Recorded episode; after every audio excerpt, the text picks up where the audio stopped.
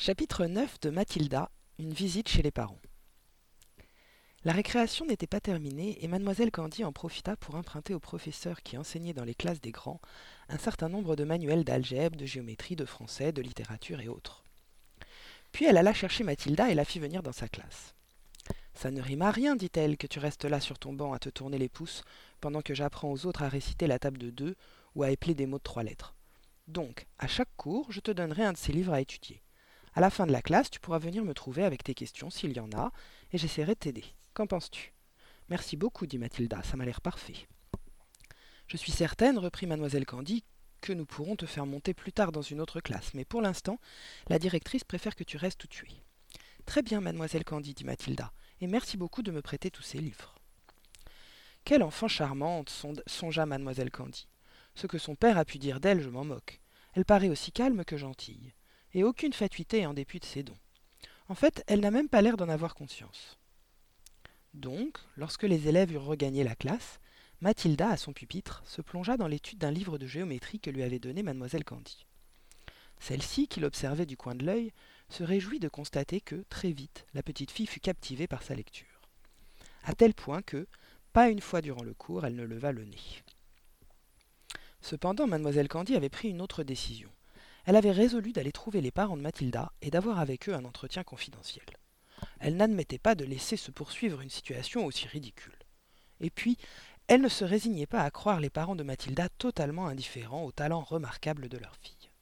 Après tout, M. Verdebois était un négociant prospère, et donc il devait posséder un minimum de bon sens. De plus, il est bien connu que les parents ne sous-estiment jamais les capacités de leurs enfants, bien au contraire à un point tel qu'il est souvent impossible à un professeur de convaincre un père ou une mère débordant de fierté que leur marmot bien-aimé est un parfait crétin. Forte de ces principes, mademoiselle Candy avait la conviction qu'elle persuaderait sans peine monsieur et madame Verdebois des remarquables mérites de leur fille. Le seul problème consisterait peut-être à endiguer leur excès d'enthousiasme. Sur quoi mademoiselle Candy donna libre cours à ses, à ses espérances, et elle se demanda si elle pourrait se passer de l'autorisation des parents pour donner, après l'école, des leçons particulières à Mathilda. La perspective de servir de mentor à une enfant si brillante comblait ses aspirations de pédagogue. Et, soudain, elle décida d'aller rendre visite à monsieur et madame Verdebois le soir même. Elle attendrait assez tard, entre neuf et dix heures, pour être sûre que Mathilda soit déjà au lit. Ainsi se déroulèrent les choses. Ayant trouvé l'adresse dans le dossier scolaire de Mathilda, mademoiselle Candy se mit en route à pied vers neuf heures pour se rendre chez les Verdebois. Elle trouva la maison dans une rue agréable où les jardinets séparaient les pavillons les uns des autres. C'était une moderne construction de briques qui avait certainement coûté un bon prix et dont le nom, inscrit sur la porte, était l'Ermitage. Gîte mère aurait mieux convenu, pensa mademoiselle Candy qui avait un faible pour les anagrammes. Elle suivit l'allée, gravit le perron, sonna et attendit. À l'intérieur, la télévision tonitruait. Une sorte de criquet à face et moustache de rat, en veston à carreaux orange et vert, vint lui ouvrir. Vous désirez dit-il en la toisant. Si vous vendez des billets de loterie, je n'en veux pas. Je ne veux rien. Excusez-moi de venir vous déranger à cette heure. Je suis l'institutrice de Mathilda à l'école et il est important que je vous parle à vous et à votre femme. Elle s'est déjà attirée des ennuis, c'est ça? Maugréa M. Verdebois, bloquant le passage. Mais c'est vous qui en êtes responsable maintenant. À vous de vous débrouiller avec elle. Elle ne s'est attirée aucun ennui, répondit mademoiselle Candy quelque peu surprise. Je viens avec de bonnes nouvelles pour elle, des nouvelles sidérantes même, monsieur Verdebois. Puis-je entrer un instant et vous parler de Mathilda? Nous sommes en plein milieu d'un de nos feuilletons préférés. Vous tombez très mal. Si vous reveniez plus tard, une autre fois. Mademoiselle Candy commençait à perdre patience. Monsieur Verdebois, dit-elle, si vous croyez qu'une émission minable est plus importante que l'avenir de votre fille, fille, vous ne méritez guère d'être son père. Allez donc arrêter ce fichu appareil et écoutez-moi. Cette apostrophe désarçonna M. Verdebois. Il n'avait pas l'habitude d'être interpellé sur ce ton. L'œil inquisiteur, il examina cette frêle jeune femme si résolument campée sur son perron. Bon, bon, ça va, aboya-t-il. Entrez, qu'on liquide ça en vitesse. Mademoiselle Candy franchit vivement le seuil. Mademoiselle, Madame Verdebois va vous bénir, dit M. Verdebois en la faisant entrer dans le salon, où une blonde platinée, adipeuse, dévorait des yeux les images sur le petit écran. Qu'est-ce que c'est? s'enquit-elle sans lever la tête. Une instite ou quelque chose comme ça, dit M. Verdebois. Paraît qu'elle veut nous parler de Mathilda. Il s'approcha du poste dont il baissa le, le son. Mais t'es fou, Henri s'écria madame Verdebois. Willard va justement proposer le mariage à Angelica. Continue à regarder pendant qu'on cause, dit monsieur Verdebois. C'est la maîtresse de Mathilda. Elle aurait des nouvelles à nous donner à propos de la gosse. Je m'appelle Jennifer Candy, dit mademoiselle Candy. Comment allez-vous, madame Verdebois? Madame Verdebois la foudroya du regard. Eh bien quoi Qu'est-ce qui ne va pas? Personne n'ayant invité mademoiselle Candy à s'asseoir, elle prit donc une chaise et s'installa. C'était la première journée de votre fille à l'école, dit-elle. Oui, on le sait, grogna madame Verdebois au sang-coup à l'idée de rater son feuilleton. C'est tout ce que vous avez à nous dire Mademoiselle Candy plongea son regard dans les yeux grisâtres de son interlocutrice et laissa le silence se prolonger, jusqu'à ce que madame Verdebois s'agita mal à l'aise. Voulez-vous que je vous explique pourquoi je suis venue? Eh bien, allez-y, fit madame Verdebois. Vous savez sûrement, dit mademoiselle Candy, que les enfants dans cette classe ne savent en principe ni lire, ni épeler, ni compter à leur arrivée. Les petites cinq ans en sont incapables, mais Mathilda, elle, peut faire tout cela. Et, à l'en croire, la croyez pas coupa madame Verdebois. Elle ne décolérait pas d'être privée du son de la télé. Alors, reprit mademoiselle Candy, elle mentait donc quand elle me disait que personne ne lui avait appris à faire des multiplications ou à lire. Est-ce l'un de vous deux qui lui a appris? Appris quoi? demanda M. Verdebois. À lire À lire des livres, dit mademoiselle Candy. Peut-être est-ce vous qui l'avez initiée, peut-être mentait-elle.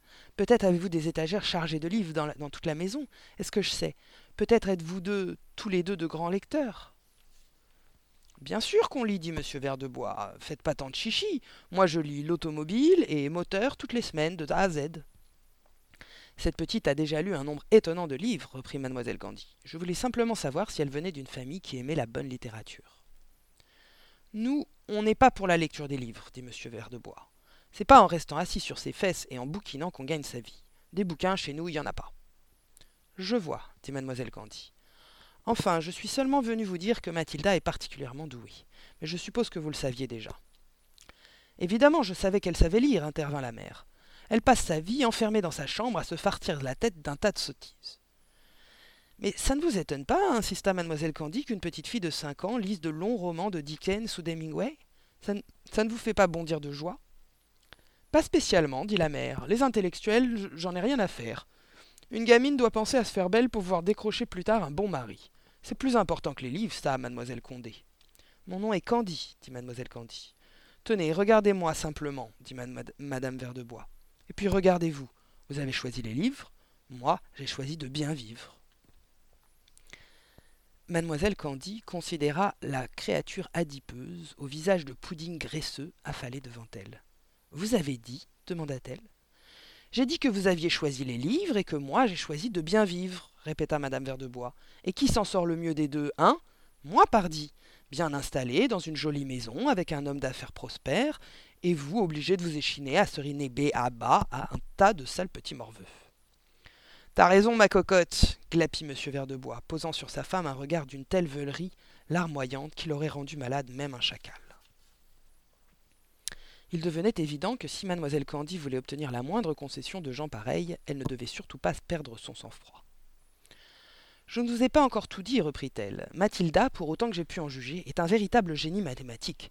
Elle est capable de multiplier instantanément des nombres compliqués.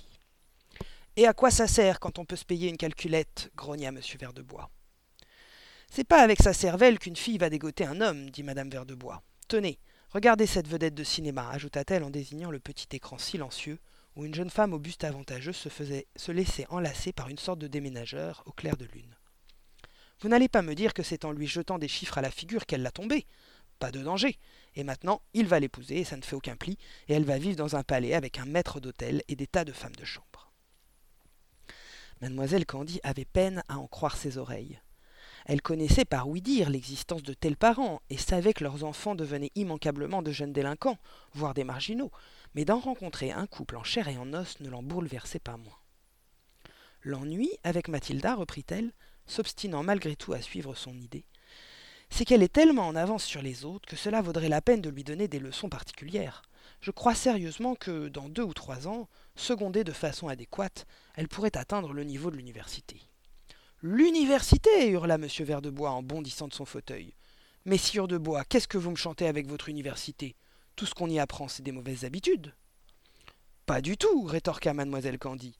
Si vous aviez une crise cardiaque à cet instant même et qu'il faille appeler un docteur, ce docteur aurait un titre universitaire.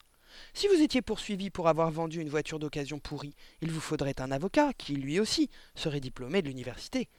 Ne méprisez pas les gens instruits, monsieur Verdebois. Et comme je vois que nous n'allons pas pouvoir tomber d'accord, excusez-moi d'avoir fait éruption chez vous de cette façon. Là-dessus, elle se leva de sa chaise et sortit de la pièce. Monsieur Verdebois l'accompagna jusqu'à la porte d'entrée. Merci d'être venue, mademoiselle Condé. Non, Caddy peut-être. Ni l'un ni l'autre, dit mademoiselle Candy, mais c'est sans importance. Et, sur ces dernières paroles, elle s'en alla.